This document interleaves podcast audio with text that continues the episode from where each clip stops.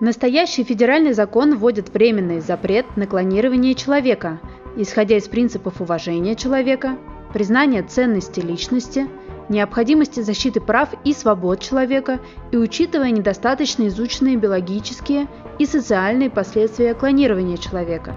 С учетом перспективы использования имеющихся и разрабатываемых технологий клонирования организмов предусматривается возможность продления запрета на клонирование человека и его отмены по мере накопления научных знаний в данной области, определение моральных, социальных и этических норм при использовании технологии клонирования человека. Федеральный закон номер 54 ФЗ о временном запрете на клонирование человека. 20 мая 2002 год.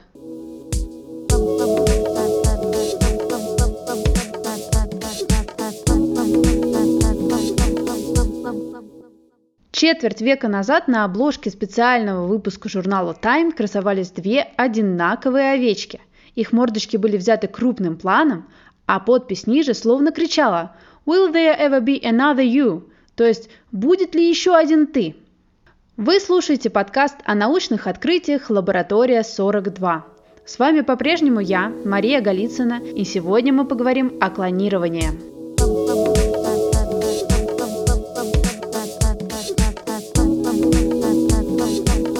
Лаборатория 42. Вообще, заходя в эту тему, мы сталкиваемся с типичными последствиями популярных народных клише. Но кто не знает, что такое клон?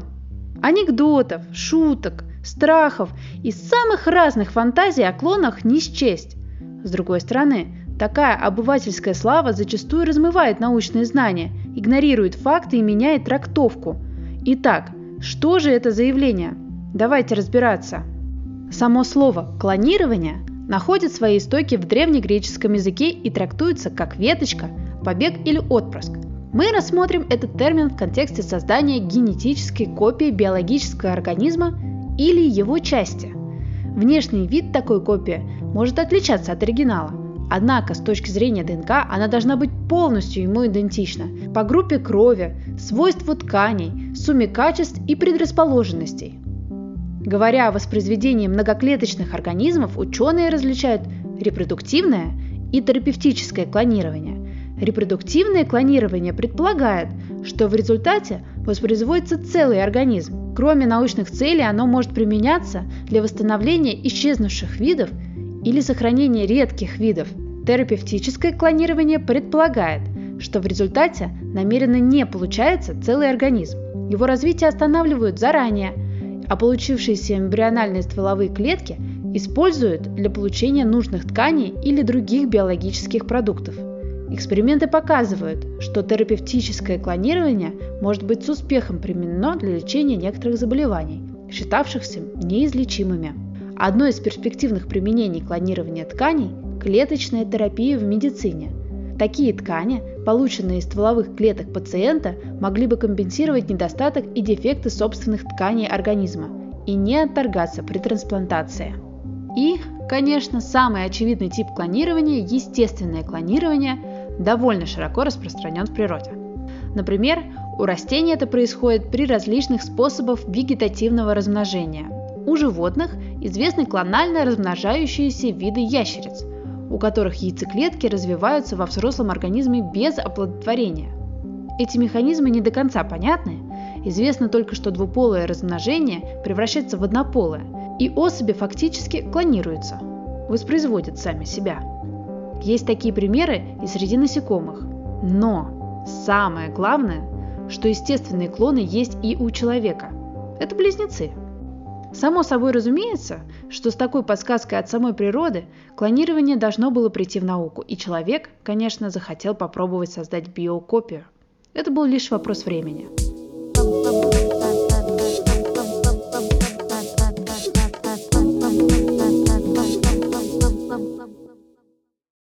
И такое время настало на рубеже веков. В 1901 году, больше ста лет назад, немецкому эмбриологу Хансу Шпеману удалось разделить двухклеточный зародыш саламандры пополам и вырастить из каждой половины полноценный организм. Именно тогда ученым стало известно, что на ранних стадиях развития необходимый объем информации содержит каждая клетка эмбриона. Кажется, такое открытие должно было сразу же повлечь за собой массу исследований и экспериментов. Однако пройдет еще более полувека, прежде чем клонирование предъявит миру значимые новости. В 1958 году Джон Герден опытным путем подскажет возможность клонирования животных. Сэр Джон Гертон, британский биолог, лауреат Нобелевской премии по медицине за 2012 год за работы в области биологии развития и получения индуцированных стволовых клеток, член Лондонского королевского общества, иностранный член Национальной академии наук США, Французской академии наук. Будучи 25-летним сотрудником Оксфордского университета, Герден ни много ни мало сумел получить клонированные эмбрионы шпорцевых лягушек. Для этого он использовал ядра клеток организма головастика. И это был огромный успех. Результат эксперимента привлек внимание научного сообщества и попал в учебники и руководство по биологии. Интересен тот факт, что именно в описании исследований Гердена другой британский биолог Джон Холдейн впервые употребил термин «клон» по отношению к животным. Тем не менее, все было не так просто. Несмотря на то, что эксперименты Гердена показали принципиальную возможность получения клонов, появляющиеся на свет головастики упорно не желали превращаться во взрослых лягушек. И новый вопрос заключался в том, можно ли вырастить из одной клетки тела взрослое позвоночное животное. Опыты на амфибиях давали отрицательный результат, но ученые не прекращали исследований в этой области.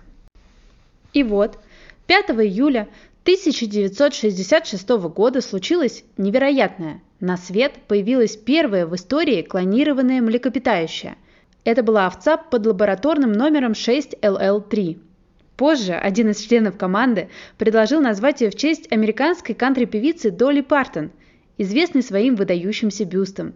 Ведь клетка для клонирования животного была взята из овечьего вымени – этот эксперимент был поставлен Яном Билмотом и Китом Кэмпбеллом в Рослинском институте. Генетическая информация для процесса клонирования была взята из взрослых неполовых клеток умершего животного. Необходимые для эксперимента клетки были своевременно заморожены и хранились в жидком азоте, чтобы качественно передать генетический материал. Спустя 7 месяцев после рождения животное прославилось на весь мир, как овечка Доля – Эксперимент «Сенсация» просто взорвал прессу. К доле выстраивались очереди из репортеров. Статьи о ней вышли в самых передовых изданиях и прогремели на весь мир. It's a very long time since a science story on Sunday made such waves on Monday. The news was that scientists in Scotland had successfully cloned a sheep in a laboratory. An exact copy made by a combination of genetics, biology, and technology. Но Несмотря на такое пристальное внимание, Долли жила как самая обычная овца. Вкусно ела, крепко спала, умела выпрашивать у людей лакомства и родила потомство – шестерых ягнят. Однако на третьем году жизни у Долли стал развиваться артрит, а затем добавилась прогрессирующая болезнь легких, и спустя еще три года, когда Долли было шесть с половиной лет, ее пришлось усыпить. Такой возраст был вдвое короче, чем средняя продолжительность жизни овец – и до сих пор не ясно, есть ли здесь влияние клонирования или же это случайность, ведь и другие особи зачастую болеют и умирают в раннем возрасте.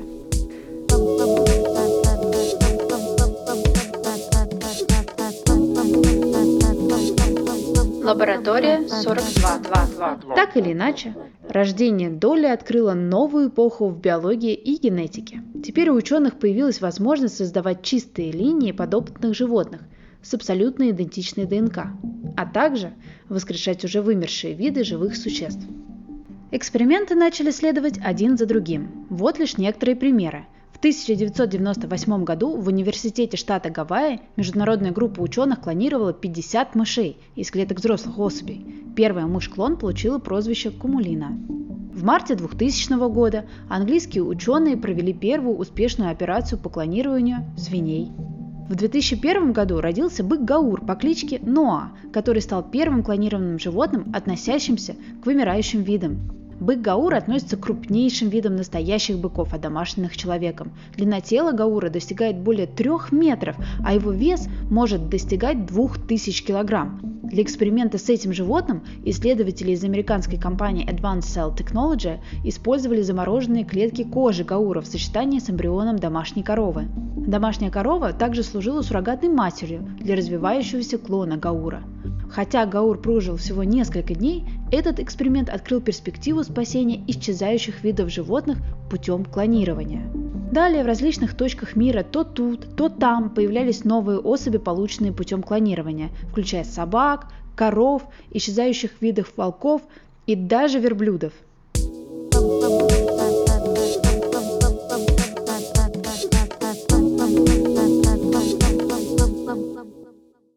В 2020 году в США появилась на свет первая клонированная лошадь Пржевальского.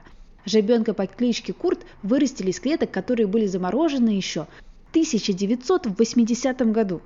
Специалисты зоопарка Сан-Диего решили воспользоваться клонированием, чтобы поддержать популяцию лошадей Пржевальского, единственных диких лошадей, которые дожили до современности. К середине 20 века этот вид также исчез в природе. Отдельные особи сохранились лишь благодаря разведению в зоопарках. Теперь их разводят в степях Евразии. Однако есть серьезная проблема. Все ныне живущие представители происходят всего от 12 особей. Так что генетическое разнообразие популяции очень низкое. Это значительно снижает успех размножения и выживаемость животных. Попытки исправить положение сотрудники зоопарка объединились с коллегами из природоохранительной организации Revive and Restore и биотехнологической компании Viagen Equine которая специализируется на клонировании домашних животных. Образцы клеток, из которых решили клонировать лошадь Пржевальского, принадлежит жеребцу, который родился в 1975 году в Великобритании, после чего был перевезен в США. Анализ его родословной показал, что его геном содержит намного больше генетических вариаций, чем у любой из ныне живущих лошадей Пржевальского. Именно поэтому специалисты выбрали его клетки для клонирования – в случае успеха клоны этой особи позволили бы заметно обогатить генетическое разнообразие стада. Специалисты создали яйцеклетку, содержащую нужный генетический материал, и пересадили ее суррогатной матери, кобыле домашней лошади. Беременность прошла без осложнений, и 6 августа 2020 года на свет появился здоровый же ребенок. Клон получил имя Курт, в честь генетика Курта Бениршки, который основал криобанк для заморозки генетического материала при зоопарке Сан-Диего. Исследователи надеются, что когда Курт подрастет, у него будет много собственных детей, которые будут нести утерянные генетические варианты. Это позволит оздоровить популяцию лошадей Пржевальского и повысит их шансы на выживание.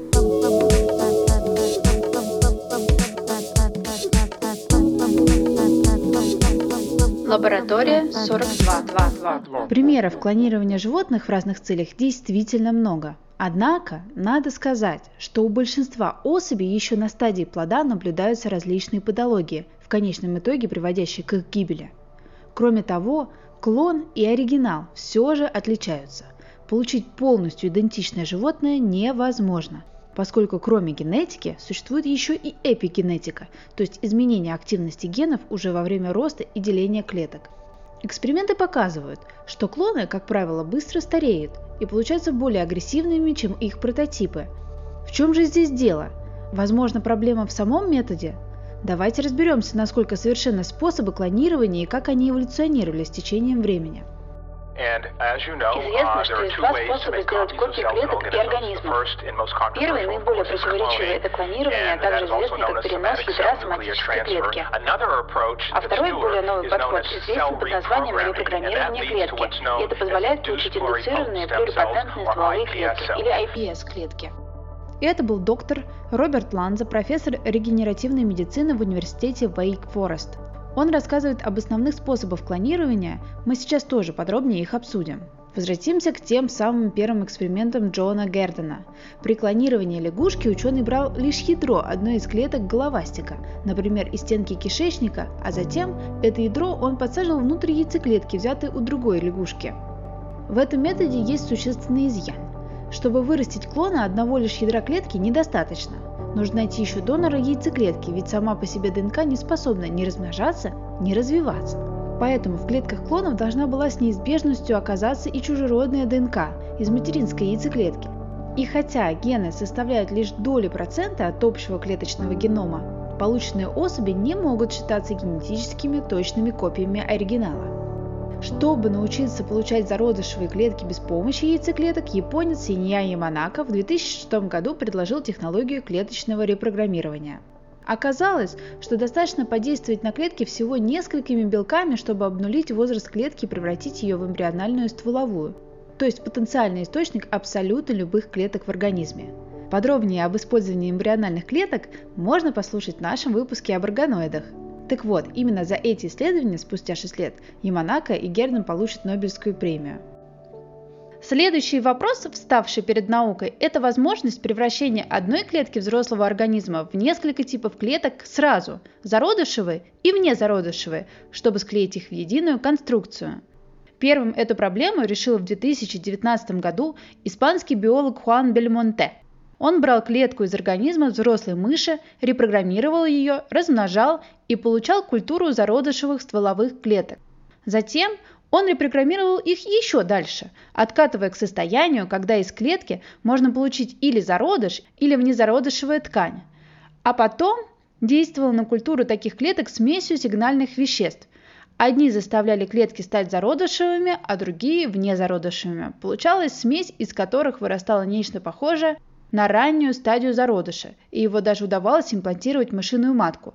Так у Бельмонте сложился третий способ клонирования животных.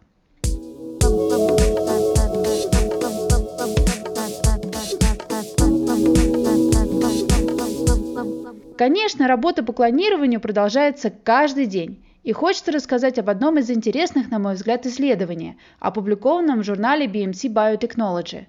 Здесь речь идет о клонировании биглей учеными из Южной Кореи для изучения болезни Паркинсона. Почему они выбрали для этой цели собак? На самом деле, собак довольно часто используют в исследованиях для поиска лекарств, поскольку они по совокупности данных значительно ближе к человеку, чем мыши. Кроме того, Клонирование и редактирование генов собак имеет ценность само по себе, в том числе для селекции, выведения определенных качеств у пород. Работа над клонированием собак началась довольно давно. Я уже упомянула, что первую собаку клонировали в далеком 2005 году. Потом научились редактировать ген при помощи технологии, основанной на иммунном ответе бактерий в 2015, чтобы нарастить ей больше мышц, а в 2018 совместили оба метода, чтобы сделать клонов собак, содержащих нужную мутацию в определенном месте гена или локусе, которая, как предполагается, характерна для больных Альцгеймером. Правда, в 2018 году такой эксперимент получилось сделать два этапа. Сначала отредактировать эмбрионы, а уже потом у выросших особей, используя технологию Синия и Монаки, взять кусочек кожи и сделать из них клона.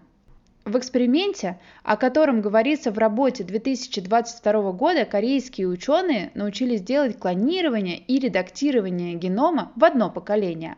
Они взяли фибропласты зародышей Бигля и внесли изменения, связанные с геном, который коррелирует с заболеваемостью болезнью Паркинсона. Интересно, что ученые придумали добавить еще пару мутаций, которые позволили определить фибропласты с внесенными мутациями. Они добавили ген, который отвечает за флуоресцентный белок, а также ген устойчивости к неомицину. Это один из видов антибиотиков. После этой процедуры обработали все клетки антибиотиком, а значит те, что остались, содержали в себе нужную мутацию. В итоге получилось 68 фибропластов, полученных таким образом. Дальше уже по известной технологии взяли яйцеклетки, очистили их от исходного материала и соединили с подготовленными фибропластами – в эксперименте участвовало 6 собак, каждый из которых подсадили оплодотворенные яйцеклетки. Прижились они только у одной из собак. У нее в результате родились два замечательных щенка. На момент написания статьи щенки были абсолютно нормальными, за исключением известных мутаций. В частности, под ультрафиолетом щенки светятся зеленым светом, и выглядит это просто невероятно. Хочу описать вам фотографию, приложенную к публикации. Представьте, стоят три собаки, мама и два щенка, где взрослая собака совсем обычная, а оба щенка светятся ярко-зеленым светом.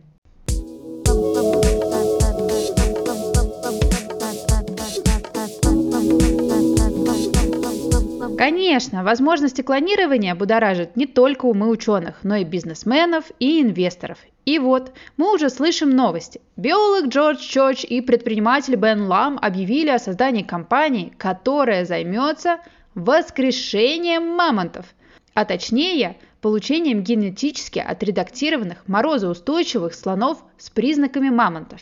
На данный момент стартап получил финансирование в размере 15 миллионов долларов. Специалисты компании рассчитывают получить первых детенышей таких слонов в течение 4-6 лет. Что ж, будем следить за их успехами.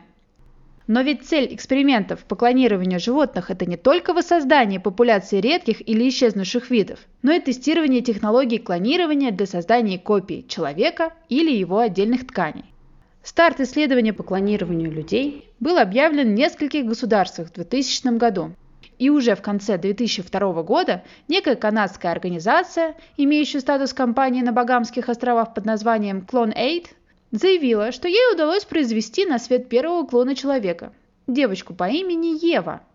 Однако никаких доказательств тому представлено не было. Ребенка никто не видел, а родители якобы пожелали сохранить анонимность и не подвергать ребенка тестам.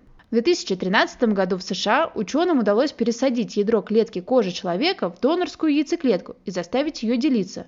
Зародыш несколько дней успешно развивался, после чего эксперимент прервали для извлечения стволовых клеток, Поскольку до суррогатной матери дело не дошло, строго говоря, этот опыт нельзя назвать клонированием человека.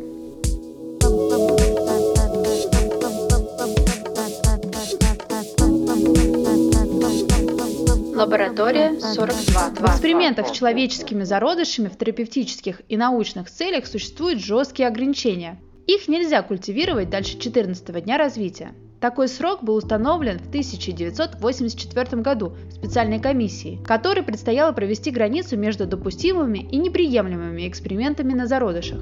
Задача была невероятно сложной. Никто не знал, как правильно провести грань между заурядным образцом для опыта и живым, чувствующим существом. По сути, период 14 дней стал своего рода компромиссом, который нужно было принять и тем, кто отстаивал религиозные и нравственные принципы экспериментов над людьми, и тем, кто придумывал новые репродуктивные технологии, и тем, кто ждал своего шанса родить ребенка через новейшую технологию оплодотворения ЭКО. Во многом это основывалось на том, что именно через две недели у зародыша происходит первый важнейший скачок развития. Постановление комиссии гласит – Эмбрионы можно держать живыми и проводить над ними эксперименты до 14 дня развития включительно. К 15 дню исследуемые зародыши должны быть уничтожены. Пока можно с уверенностью сказать, что клонирование не самого человека, но его биологического материала в терапевтических целях может быть действительно полезным и лишиться, наконец, своей криминальной, мистической и этической составляющей. Современные технологии сохранения пуповинной крови позволяют брать из нее стволовые клетки для создания органов для пересадки. Такие органы идеально подходят человеку, поскольку несут в себе его собственный генетический материал и не отторгаются организмом. При этом для такой процедуры нет необходимости воссоздавать зародыш. Эксперименты для развития подобной технологии уже проводились, в 2006 году британским ученым удалось вырастить небольшую печень из клеток пуповинной крови зачатого и рожденного обычным способом младенца. Это произошло спустя несколько месяцев после его появления на свет. Орган получился небольшим, всего 2 см в диаметре, однако его ткани были в порядке. Конечно, исходя из таких опытов, считается техническим возможным и полное клонирование человека – но в этом случае, помимо биологических, возникают моральные, религиозные, этические и юридические проблемы, вопросы нравственности и естественный страх перед настолько большим явлением и неизвестностью его последствий. В 1997 году ЮНЕСКО приняла всеобщую декларацию о геноме человека и правах человека, запрещающую его клонирование и предписывающую строгий контроль государства над всеми опытами в этом направлении. Во многих странах Использование технологий клонирования применительно к человеку запрещено. Это преследуется законом. Это касается репродуктивного клонирования, то есть создания жизнеспособных двойников, которые будут развиваться и расти, и гипотетически даже сами дадут потомство. Воссоздание человеческого биоматериала в терапевтических целях разрешается только в США, Индии, Великобритании и некоторых частях Австралии. Нельзя игнорировать тот факт, что представители крупнейших религий и конфессий выступают против клонирования человека. И Папа Римский, и Далай-Лама высказывались в отношении экспериментов по генетическому воссозданию человека, мягко говоря, с опаской. Недовольство верующих и служителей церкви вызывает не только тот факт, что в подобных экспериментах человек заступает за рамки традиционных способов воспроизведения своего вида и по сути берет на себя роль Бога, но и то, что даже в рамках одной попытки клонирования тканей с использованием эмбриональных клеток должно быть создано несколько зародышей, большая часть из которых погибнет или будет умерщвлена. Из-за этого уничтожение или гибель эмбриона может рассматриваться как убийство – а это противоречит общеизвестной библейской заповеди «Не убий». В завершение хочу напомнить эпизод из научно-фантастического романа «Дюна», когда Пол Атрайдес впервые встречается с клоном или кхолой своего погибшего друга и учителя Айдаха, он колеблется. Перед ним ведь стоит не Айдаха, а его тело. Долгу ли он перед искусственно созданной плотью, в которой ложь мешается с истиной?